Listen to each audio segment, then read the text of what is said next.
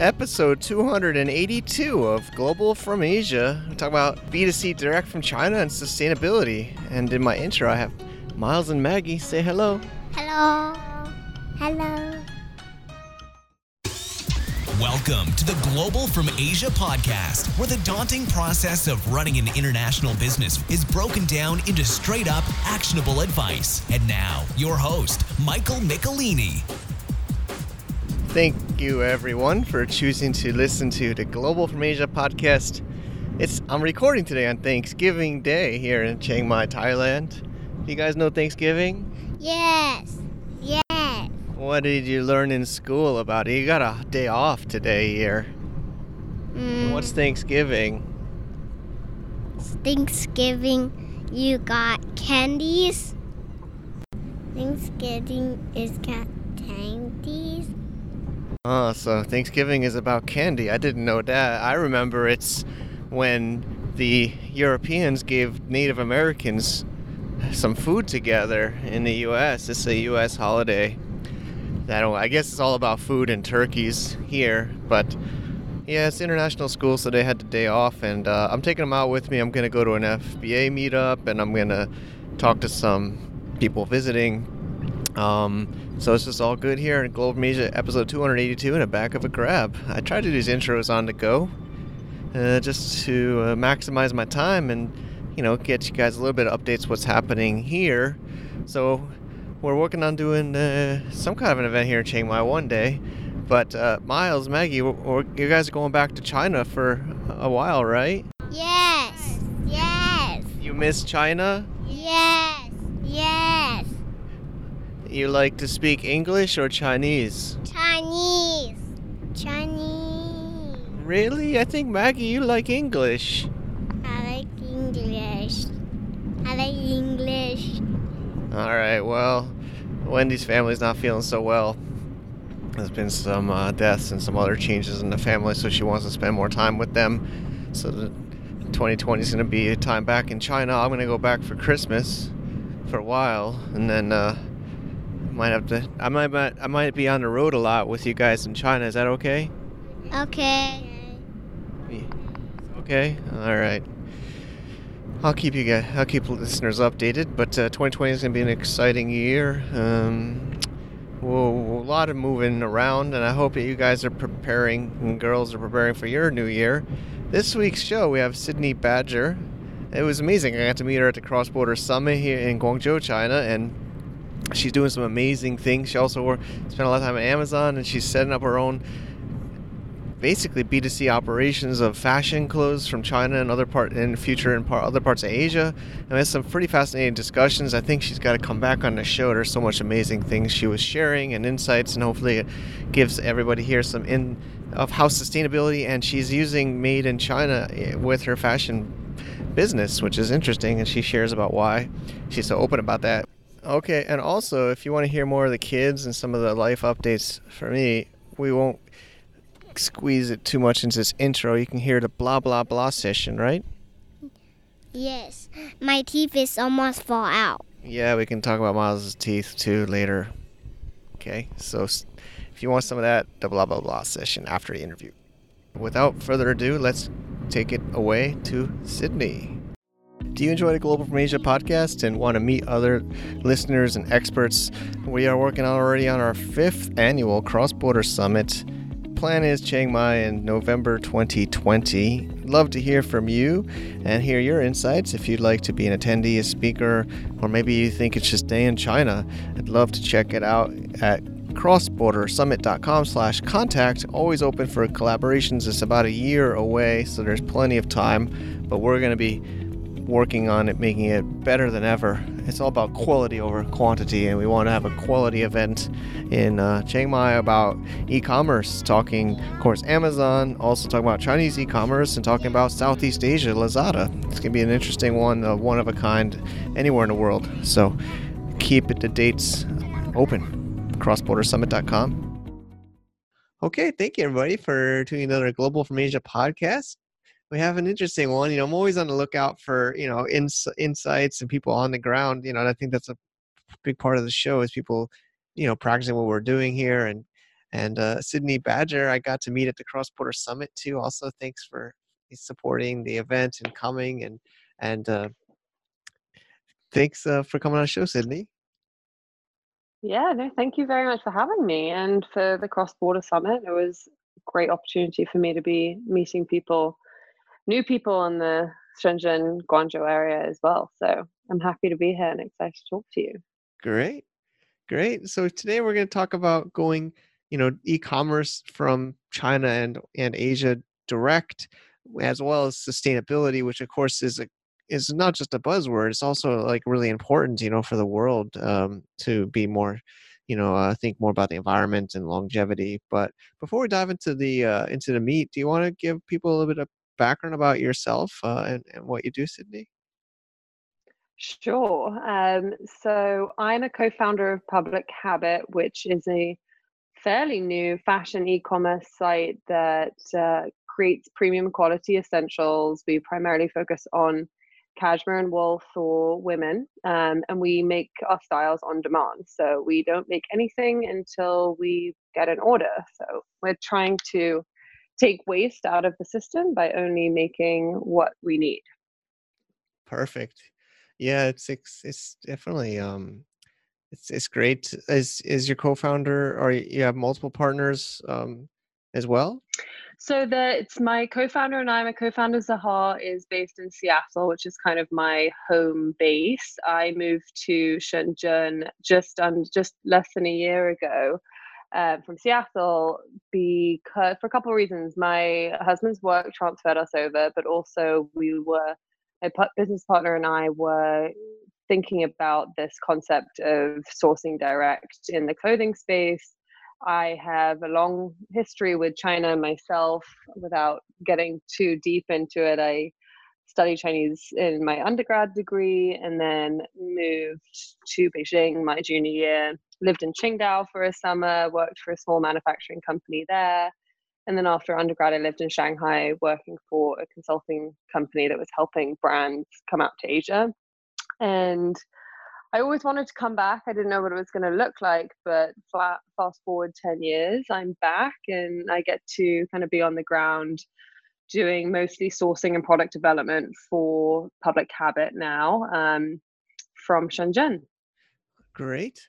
Yeah, so I'll admit I was I'm a little bit ignorant when I was uh, first coming to China. So you you you said a few cities, and for me listening, I'm like, wow, you were you kind of hit all the major parts of at least coastal China, Beijing, Shanghai, now Shenzhen. So I think at least for me, I didn't yep. really realize this, those are pretty far away. You know, I don't want to. Some listeners probably are pretty advanced, but those are like a few, hour, a couple hour flights each away from each other, and they're much different types of environments. I even picked up brands in Shanghai, which is true, right? Shanghai is, I still think, like importing into mainland China, selling into China, but it is also the fashion capital. And you're mm-hmm. um you're doing fashion but you're doing export but you're in shenzhen maybe it's also because of your your uh your um your uh spouse but uh, yeah but, uh, is there also maybe give us some insights of why Shenzhen, maybe that's the what reason why or but is there any other other strategic reasons or business reasons or it would just... no i'd say strategic reasons too i um you know, yes, if I could if I could pick, I'm trying not to be snobby, but I do think Shanghai is a yeah is a much more lovely, exciting, especially as a woman in fashion. It's a fun city, and Shenzhen does not have that glamour. But yep, Shenzhen's where it's at right now. Um, it is.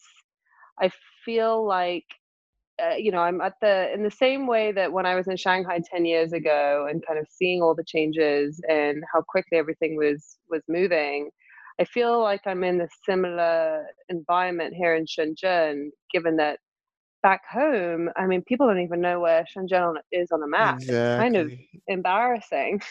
I know. Um, and I'm here and I'm watching the speed at which everything's happening, um, the innovation across sectors. Um, you know, I I wish my Chinese was better because I feel like I could learn a so much so quickly from from the locals here but um, i'm excited to be kind of getting it by osmosis just by living here definitely a good place to be in the e-commerce and cross-border space. Yeah, I agree. I I think for listeners, just a quick uh, overview, but I think South China still is the export hub of you know of the um, of of China. I think you know Beijing. There's not much ex. I think there is, but when I you know I've I've also done a lot of sourcing manufacturing. I, there's also Zhejiang province, Ningbo, and then which is near Shanghai. But yeah, I think the south yep. is is still kind of the capital, of course, for you know e-commerce sellers, export based.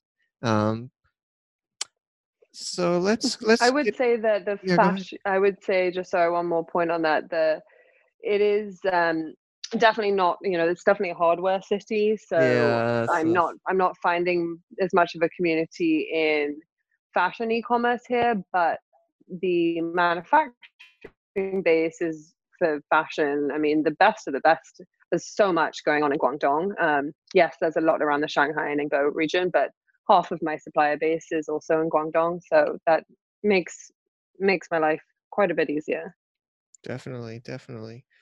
Yeah, yeah. I mean, of course, it's hard I think there's no avoiding having multiple suppliers, and everybody would love to have all their suppliers in their one eh, one city. Another last point for a lot my friends still back home in the U.S. think it just go, oh, you're in China. Can you just take a walk to the factory for this product? You know, they have no idea that there's different clusters of mm-hmm. types of mm-hmm. products, and but um, yeah, we can go on for this, but I think well, let's let's just move into this whole sustainability direct I think you saw on your LinkedIn profile or maybe in a conversation about slow, but slow but direct. Is that is that kind of um, yeah, it sounds like an oxymoron. Right? I uh, agree. Um, yes. So we say, let me kind of try and break it down slow and sustainable because we only make what we sell um, but direct because we're looking to remove as many layers between the manufacturer and the customer as we possibly can. So, just to, you know, I don't know how many of your listeners are kind of deeply in the fashion space, but we're all fashion customers, whether we like it or not. Um, so we as customers, you know, we're probably used to going into big stores like H&M or Zara or Gap. You see product on a shelf, you can buy it on the spot or you can buy it online from Amazon or the website. You get it in a few days, but you never really think about how and where it was made. Uh, it just shows up. And what we have learned from being on the ground in product development, in sourcing, and really going deep with some of our factory partners, um, we've understand how much waste there is in this industry one in every three items on average that is made in the, in the fashion industry is never even sold and that adds up to almost 50 billion garments annually that's just never finds a home and it's typically going to end up in a landfill or incinerated. And the main reason for all of that excess overproduction is really just poor planning and kind of a very inefficient supply chain of in the fashion space, there's just a huge long lead time between you know when a product is is conceived like product conception through to when it's delivered in stores that's anywhere from you know 6 to 18 months long. And the really the outcome of that is an insane amount of waste that is really contributing to uh, this growing um, environmental problem that needs to be addressed. So for us, we're asking our customers to wait a little bit longer so we don't we don't make any more than we need and then we can ship directly from the source removing a lot of the layers like warehousing or wholesaling to another retailer. Um, and that's how we um, that's how we think about this slow and sustainable but direct business model. Okay makes makes sense yeah i, I also think uh i also think it's it's a good tagline because you're setting expectations right away you know it's it's way better to you know under promise or just make sure people almost build it in that because I think that's one of the negatives in a way. You know, of course, there's people that drop ship off AliExpress. You know, there's people that you know sell globally from from Asia. I mean, that's one of the negatives of drop shipping or sending B2C from from China or Asia is it is Mhm. slower too, right? But you're even making it, Mhm. so um, Mhm. so it's great because I think one of the dangers a lot of people do when they do ship uh, from Asia is they don't uh, either one they don't even tell the customer they're sending it from Asia. That you know some Mhm. customers are used to Amazon FBA where it's delivered in a couple one or two days or even, I don't know same day now maybe, but um, so I think it's great that you're kind of almost building that into your expectation and, and your branding, and then also making it positively by the sustainability, of the environment, getting custom made to order as well. Um, but yeah, I think listeners are probably not so much into fashion. Honestly, I'm even afraid of fashion. Maybe you're you're actually solving it because you're you're doing it on demand. But I think a lot of listeners, or at least people I know, are afraid to do it because there's so many different sizes and colors and styles. And like you said, it must. I, everybody knows about clearance, right? You're. I think uh, Mhm. TJ Maxx. My sister worked in retail uh, in high school at TJ Maxx, and there's just these bins of like, you know, closeouts for like 80% off. You know, it's in a box all Mhm. wrinkled and people are just picking at clothes. You know, it's I can imagine how much waste is in the fashion. Um, um, but I think listeners probably aren't so much experts in the fashion because I think a lot of us are just afraid to deal with all these sizes and and and variations. It's it's a very closed industry as well. I mean, it, think the way that I like to look at it, and my analogy now for people who are starting to question where their clothes are made is kind of the farm to table movement in food. We, in the last 10 years, especially in the US, which has kind of been my home base, there's been a huge shift to wanting to know where our produce comes from, where our food is coming from, how our chickens are raised. And that I believe that trend is moving towards the fashion space too. People want to know, um, but they it's a bit of a scary awakening when they start when we start peeling back the layers. So I think our way is, you know, we really want to be an educator in the space. You know, we're not coming from a design backgrounds, we're really coming from business backgrounds, trying to look at what we thought were inefficiencies in the system and say and try and help customers understand and allow them the opportunity to take a breath and say, okay, is this actually, is this what I need? Is this what I expect? Am I going to get what I expect? You know, people just want things to meet their expectations. And ideally, we're hoping that we exceed them because we can offer pretty exceptional value on some really good quality items. Uh, It makes sense. So I'm I'm even curious. So I'm, I was trying to think of the listener. Let, can you walk us through maybe uh, uh, the order flow of a typical Sh- typical Sure. So we sell exclusively on our website for now, publichabit.com. And if you place an order on our website, we will then start production on that item with one of our suppliers. All of our suppliers are currently in China, um, and they will turn around product within a week. We do QC and packing and shipping out of a centralized fulfillment center in Shenzhen. And so we can turn around product to the customer within two weeks. So it's delivered within three to four weeks to the end customer, pretty much anywhere in the world right now. Great.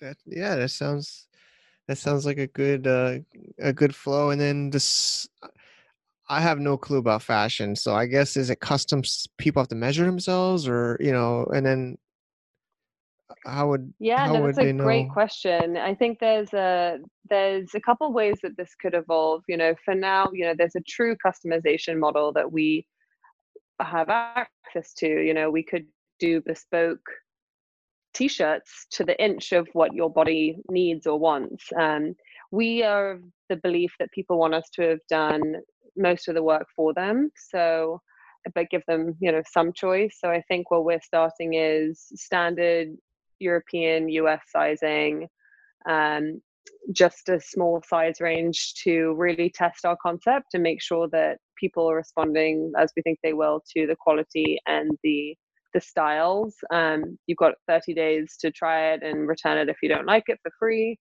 Um, and I think we'll get a lot of data back in terms of how our sizing and our fit is working through that model. And I think we it's very easy because of our model to make tweaks to anything, whether it's fit, design, style, color. We can we can we can make that tweak tomorrow. Uh, we don't have a thousand units backed up in one color of one size. We have literally until you until you order it. Um, so that's where we're starting. Okay. Yeah, I'm checking out the site again now, just just as you talk, and uh, it's uh, it's always yeah. I'm always amazed at fashion. You know, it's something I think at least I'll speak for myself. Maybe I don't know all everybody listening, but you know, this the sizing and the colors and the how customers can choose to pick that online without you know seeing it. I guess you're not. I guess there's no. Ret- oh, I see you have free returns 30 days. Mm-hmm. So then Mm-hmm. I guess you just build that into the model of people not thinking it's what they thought when they bought it or Exactly. Exactly. I mean, I think on uh, you know, when you think about traditional retail markups, every retailer is building in a returns model, but returns allowance, but they're also building in a markdown allowance and storage allowance and and all the other things that kind of contribute to some of those inefficiencies that I mentioned before. Um, most of which we don't have. We don't have to worry about um, long warehousing. We don't worry about markdown allowance. But yes, there, is an expectation that we'll have some returns. Um, and I think that's what we're going to be learning in the next few months as we start ramping up orders. understands. Yeah, of course. I mean, I think that's part of the, especially with with, I think Zappos has the they have the really crazy no no questions asked. But I think overall it Mhm. works out because you don't want any hesitation for them to buy it online, right? I mean, I think that's the whole idea. Right.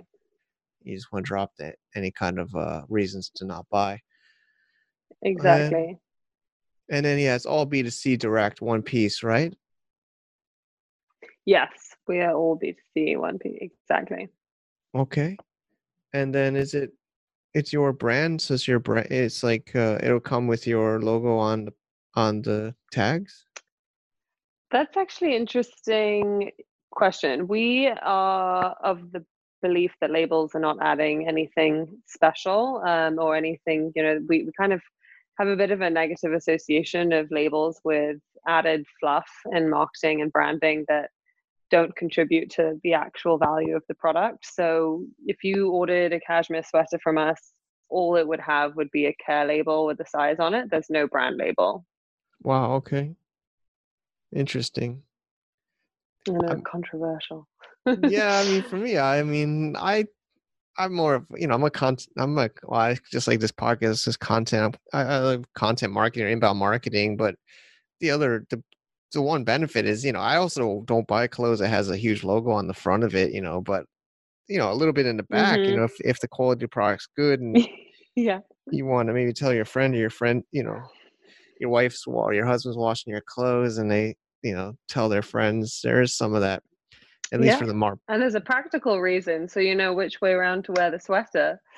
No, but it definitely, it definitely may be something that we we look to to add in. I think one of we we really liked this this this idea of um, kind of no brands, no frills, just the good stuff. And I think we're recognizing as we grow, we're building a brand, whether yeah, I think whether we're building it in, in the traditional sense or not um, that's that's who we are and we want people to have an association of and to understand why we're doing what we're doing so we should take credit for that um, yeah. and yeah.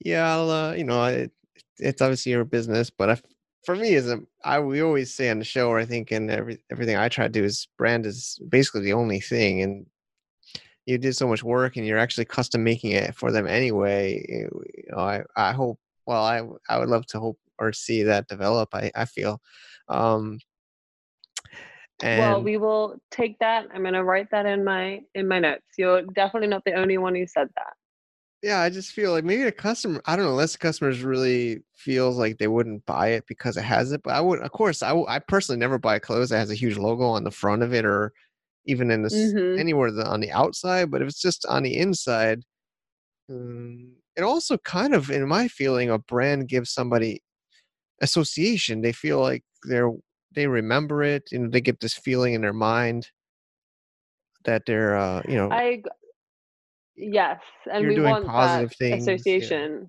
Yeah. I think though what we what we have learned, especially, you know, my business partner and I were ex Amazonian, so we were working at Amazon and I think one of the big trends that we were paying attention to was how younger customers were shifting from a brand first kind of mindset to a product first mindset and that's what Amazon does. Like you, especially in these kind of more emotional categories like fashion, it doesn't matter. I mean, yes, people may be searching for Nike, and a lot of people are searching for Nike, but a lot of people are just searching for white socks. And if you've got the most reviews and the best price for for the quality, you win. So we there's a I do think that if public habit evolves to be more of a marketplace model, the relationship that customers have will be with public habit as a marketplace that they trust of curated product direct from the source, which could be how this evolves. Like, yes, it's custom made, it's on demand, but they'll still have an association of public habit as a brand in the same way the customer has a strong association with Amazon as a brand. Um, so that's that's where we that's we think it could go either way, but um, we hear you and we'll let you know if we Sure. the second we put we start sewing those labels in. Well, yeah, I mean, you slipped that in by ex Amazonian. I didn't hear you in the intro say that. Of course, people probably like get interested about that. But uh yeah, no, that was uh that was six years of my life. wow, okay. Great. And uh yeah, I mean, I we could talk about that, you know, that that idea of It's a whole nother podcast on that's that. a whole podcast that well one your experiences there and two that whole what you just slipped in there about amazon not you know taking product versus or brand first i'm still on the edge i still hope that you know there's so many of these quote unquote small sellers or, or you know mom i don't want to say mom pops or listeners you know or people attending our events that are hoping that their brand means something and it's not just the lowest price on the uh on the search results but uh you Mhm. know i guess there's mixed feedback on that but Well, without going to a tangent, one thing I will say is when my business partner and I started, we we obviously we started with an Amazon model. We said, what have we learned? What do we know about this platform? And what we know is that great value always wins out. So and we believed that fashion purchases were going to continue to shift over to Amazon. So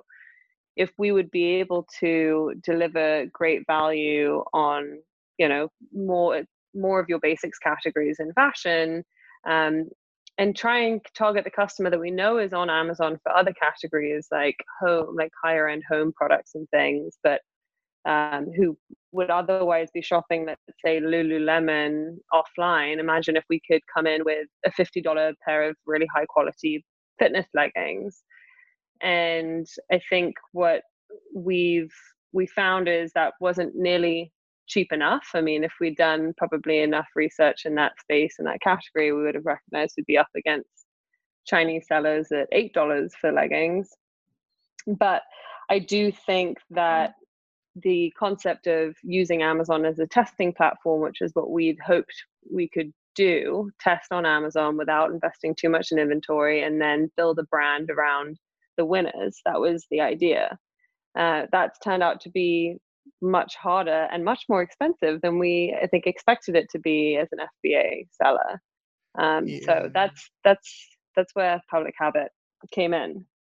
make makes sense i mean yeah may, maybe we could get you on in the future i uh i'd love to hear more about this topic but yeah we can't go too much off tangent too much although i think listeners probably enjoy this conversation They're probably like Um, enough about fashion. yeah i mean there's but even you're just saying but i think still a brand even if you're the cheapest brand if you're as long as you're delivering good value and quality people will know your brand as value and quality you know even being cheapest Mhm. so i still think there's value to be associated with whatever your you know pricing strategy quality level is so people can buy more of that you know it doesn't need to be some kind of like overpriced you know low lower or average or same quality as others but but uh yeah this is Yeah, well, anyway, I just hope you. Well, I guess also if you're going to become a marketplace and you don't want to compete, maybe you don't want to compete with your the the uh, sellers on your platform. If you do become a platform rather than uh, as your as a seller yourself, right? So Mm-hmm. that might be another reason for your strategy, so that you can open this up to others to to do. Exact, exactly. But I think, you know, the lo- end of the day, our our conclusion was brand is less important than it has been. People at the end of the day that we're targeting are very, very averse to labels in general. Yes, you can put a very subtle label in that that does not indicate flashy by any means, but we just didn't think it added anything. We didn't think that that was an important part of how we're communicating and we're still going to be able to build a brand without having a label sewn into the garment just because that's the way it's been done for hundreds of years Okay. So let's go to the next topic. Yeah no it's Uh, good We're that's cool. I like that. It's a whole new new section I'm gonna add to the show notes. Um, and then um, we talked we talked about this before the recording and even before you know eh, pre- preparing for this interview. I know you maybe didn't want to make a big deal out of it, but I think listeners might want to know just what kind of technology you're using, is you know what kind of tools or or, or services that you know, yeah might be relevant for others trying to learn how to do it.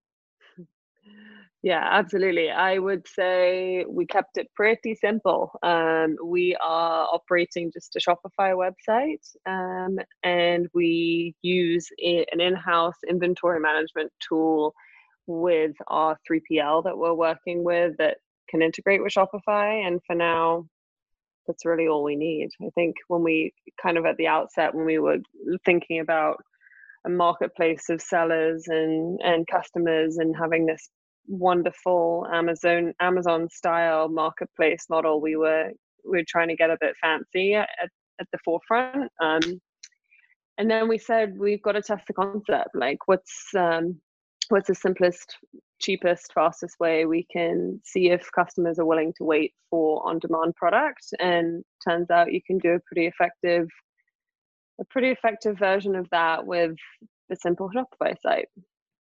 Nice. Yeah, it's great. I mean, well, it's nothing fancy. Oh, it's amazing. You know, the technology uh, out there, and and people can can make things happen right away. And and like we said, uh, you, we don't have to have deep programmers. You don't to invest in like developers. You know, you can invest in the product, supply chain. You know, making sure things get done right away. Yeah, which is awesome. So I have the question, but so just to make sure everybody's clear, you're only you've mentioned already in interview, but you're just doing everything directly through your website. There's no no other e-commerce transactions outside. Uh, no Amazon, for no no. Etsy, no no uh no other mark, no eBay, just purely your own website. Purely our own website. Again, we understand the financials of being an Amazon FBA seller pretty pretty deeply, and we didn't like those margins for what that would mean for what we'd have to retail it at for the customer. So we're trying to go as direct as we can. Great. Um, so then I wonder if there's paid paid ads in there for doing, you know, Facebook ads, Google ads, or are you doing you know, organic? I saw some There Instagram posts. Okay. hmm We are really pushing organic right now. I think again, we're trying to question everything that has been done in the fashion B2C space in the last 10 years. I mean, there's so many of these brands that have popped up and been very successful, but they've all been able to ride the wave of Facebook advertising being not affordable, but a reasonable investment. And right now, for acquisition, it's just not. Um, it may still be the best place for us to acquire, but we're um, pretty committed to more of an organic approach through pop ups offline, trying to get in front of customers as much as we can, um, trying to get as much feedback, PR, media, um, and then our organic channels. I do actually believe that LinkedIn, surprisingly, has quite a powerful reach. So we're kind of interested in testing that as well.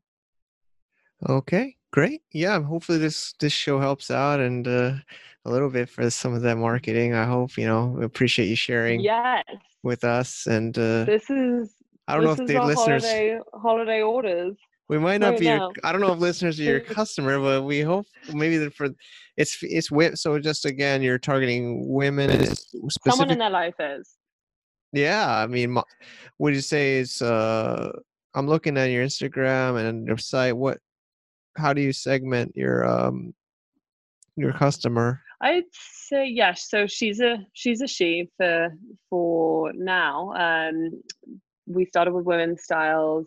I would say that while there's no clear demographic because we ship globally and so far our orders are pretty split between the UK and the US, it's definitely more urban, big cities um, than not. And then I think we we look at who we're talking to in terms of this psychographic of people looking for quality over quantity. It's a bit of um, fatigue that people have had with the stuff and with fast fashion. And I don't know if you're familiar with Marie Kondo, but there's very much this Marie Kondo effect of trying to declutter your life. And and I think people are really trying to understand how on a personal level they can make changes that do have positive im- impact on the environment on society on the next generation. And we really want to be able to tap into that and and provide some real solutions that actually mean something so that's who we're talking to Yeah, it's great. I mean, you also recently, just uh, you know, earlier in November 2019, posted uh, about your backstory on the blog on the site, and like I, I've talked, yes especially did especially Chinese sellers. It's funny, but even foreign Westerners sometimes don't want to associate with China, especially with their product, or brand. But you're embracing it. You're talking about it, like you say, why, why China, um, made in China. Mhm. You know, why is it special? Of course, we could we could link to this. Uh, I'll link to this blog post too. Well, of course, your main site, but um, so you're not afraid. You're not thinking that being made in China is, you know, uh, no we're so we're negative. proud of it i yeah i think it's um it, it ha- it's unfortunate that it has so many negative connotations uh, you know, especially in the fashion space i think uh, we really want to debunk a lot of the myths about made in china meaning poor quality which i think is the number one myth that still exists. I mean if there's anything that it's not it's poor quality. Yes you can find shoddy suppliers but you can find them anywhere. You can find them in la in uh, in new york. So i think it's about looking and building relationships with the right people and there's so much expertise here. We really wanted to focus on on working with suppliers who are sourcing fabrics from very close to their manufacturing base. And because we focus on cashmere and wool the fabric doesn't have to travel as far which has also got some positive impact there. They're experts at cashmere and wool. There's no one who does it better than china. So for us we are proud to showcase what they can do. Um, and yeah i'll keep talking about it. Great. More power to you.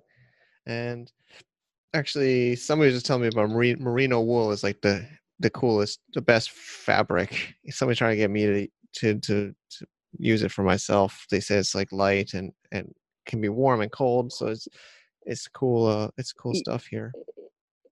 Yes, I will say that is the one imported fabric that's Australian merino wool, but the mills are in are in China. So they bring in the yarn from Australia and then they spin it in China. Great. So let's um let's maybe also kind of get wrapping up a little bit longer than my normal ones, but I think this has been awesome discussion. So for others listening, we've kind of, you know, hinted you've been sharing, you know, the tech and the, the story. And I think when we were talking at the summit, you said there's a huge opportunity for more people to do this, right? I mean, you think this is the future of e-commerce?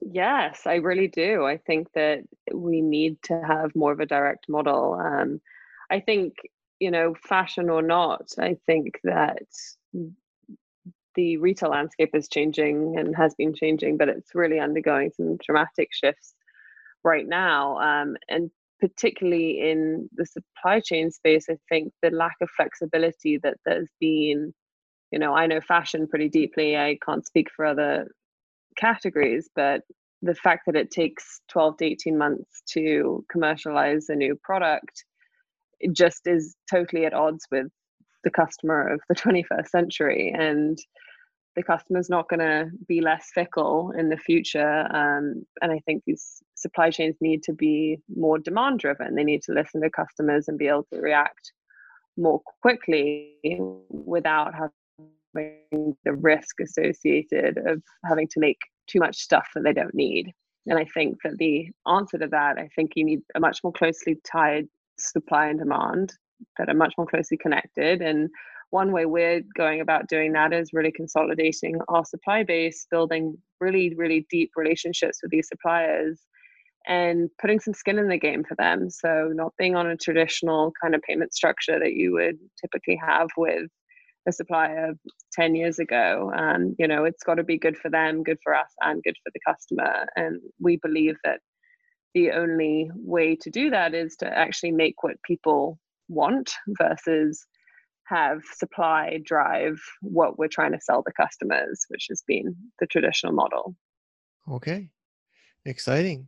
So I think we're we're we're you know I think we did a great talk, a great discussion. I think there's a lot more we can get you on future shows if you're willing, and I really appreciate you sharing. And what are some ways people can find you? Of course, publichabit.com. We linked it up, and also that I like that the little backstory blog post there. Uh, Instagram. Is there other other is that good, or is there other ways too?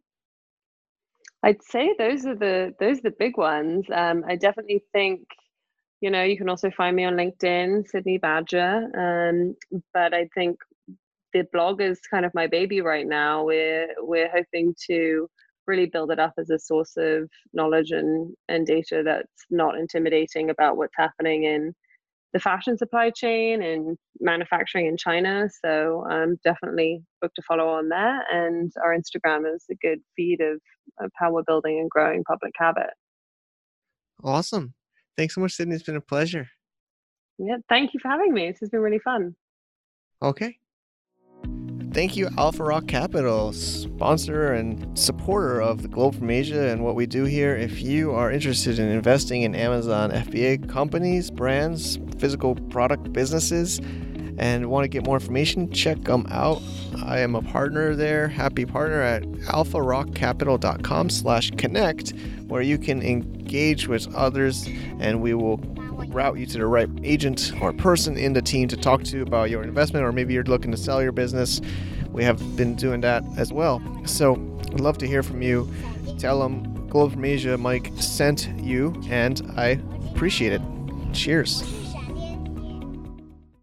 Wow, and Miles just showed me it's we don't have video here, but his tooth is almost out. Miles, your tooth fall out?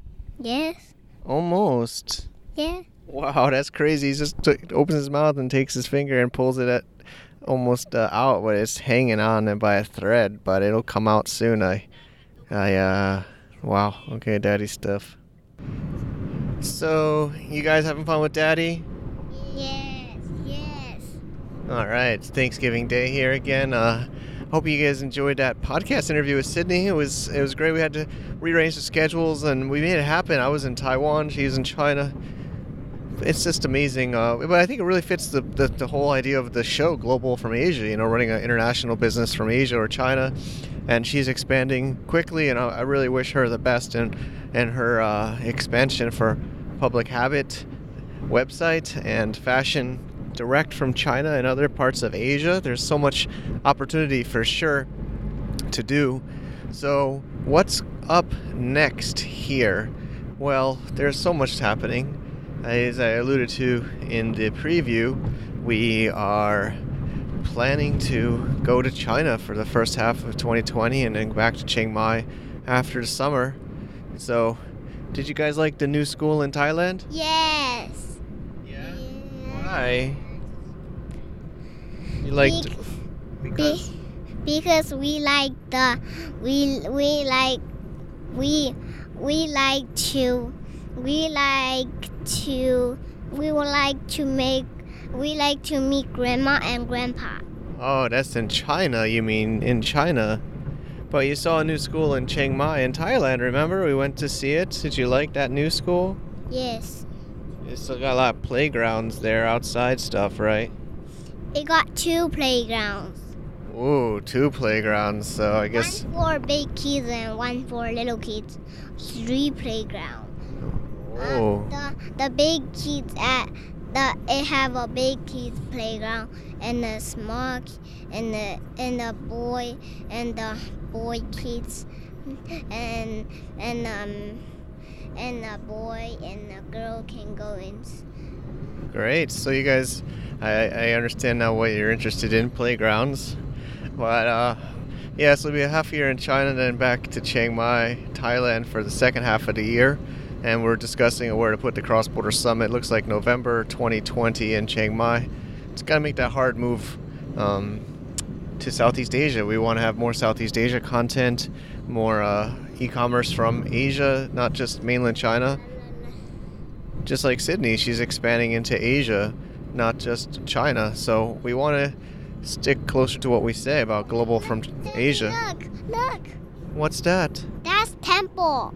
Oh, the temple. You like temples? Yes, it's home. It's up from the mountain. The Buddha lived there. Nice. Yeah, the Buddha lives in the temple. It's cool. Do you like that? Yes. Yes. You never see it one. Yeah, we can go see the temples. Yeah, well, I guess these kids will get a lot of international exposure for sure. I mean, Thailand, a little bit of Thai. You want to learn Thai, Miles? Mm, yes. Yeah, in the new school there's gonna be more Thai, and then you're gonna you're gonna learn how to write Chinese, right? M- Mommy wants you to learn to write Chinese, okay? Okay. Okay. So it's uh, it, three different languages. We amazing English, Chinese, and Thai. So I wish I learned that when I was a kid. And um, but yeah, we're looking to do more content in Southeast Asia. Lazada was a popular one. I was a host of a panel for the NEAT Hong Kong Bangkok event uh, a week or two ago in November 2019, and there was a lot of interest, more interest than on Lazada than on the Amazon content. People were just really curious how to do that. So, and even at the Cross Border Summit, we had some speakers talking about Southeast Asia, and there was a lot of interest there. So, I think we're going to add a whole track of this stuff to the Cross Border Summit in Chiang Mai in 2020, our fifth annual. And uh, for my plan, I plan to spend some time in Manila in early 2020 with the Alpha Rock team, building out even more content and biz dev things for the investment stuff and the Amazon businesses. So I'm excited about that. But um, it's there's just you know I honestly didn't expect this China move, but uh, Wendy's family has been getting worse and worse with health and hospital visits. So you know she says you know who we don't know her father and mother what will be happening long term the kids grandparents so it spend six months it's better than flying there for two days and flying back. So might as well make the most. Yes maggie? What? This is the blah blah blah. You like the blah blah blah? Yes. Blah blah blah. I like blah blah blah. all right but yeah i think the global from asia content will get more into southeast asia of course lazada and more, um, you know, international business from Asia, not just uh, China. I know I lived there, and a lot of our content was that. But I think the world is changing, and there's more and more interest to do stuff in Southeast Asia. So I don't know if there's not many others doing that type of content, and I hope that listeners enjoy this. I always try to hear what you guys are up to. We also send out a newsletter and emails. So if you're not on our email list, you can go to globalfromasia.com slash subscribe. And uh, China. China. Okay, Miles likes China, I know. And uh, No China. what? No China? No China. China. All right, Miles, you're gonna do the. You're gonna help me do the interviews for these shows when you're bigger. You gotta say, not just move your head. He's definitely gonna help me make websites. We got a lot of websites we do. We got so much content and internet mar- marketing. Um, Miles, I'm excited to have you get more involved with that. So, Anyways, we are rocking and rolling here, uh, almost at the uh, meeting, and it's Thanksgiving Day, if you can believe it. So I am uh, just really moving along here, and I think we'll wrap it up. I gotta clean things up before we get out of the grab car, and uh, maybe the kids will be more involved in the show. But uh, the really hard part is I probably won't be seeing them as much in the first half of 2020 as I I could stay in China with them, but I don't have an active visa for long term anymore. I didn't didn't renew permits and company stuff, so I don't know if I will uh, be able to stay there that long. Plus, the inter- it's deep up in North China with really bad internet, and I, I don't know. There's I just don't think I can stay there on a long term basis. And uh, luckily, my wife is independent and understands, and that was her idea anyway when she brought this all up. Anyways, thanks Sydney for sharing, and I hope you guys enjoyed this blah blah blah session. We are um, keeping things real here as always. Take care. To get more info about running an international business, please visit our website at www.globalfromasia.com. That's www.globalfromasia.com. Also, be sure to subscribe to our iTunes feed. Thanks for tuning in.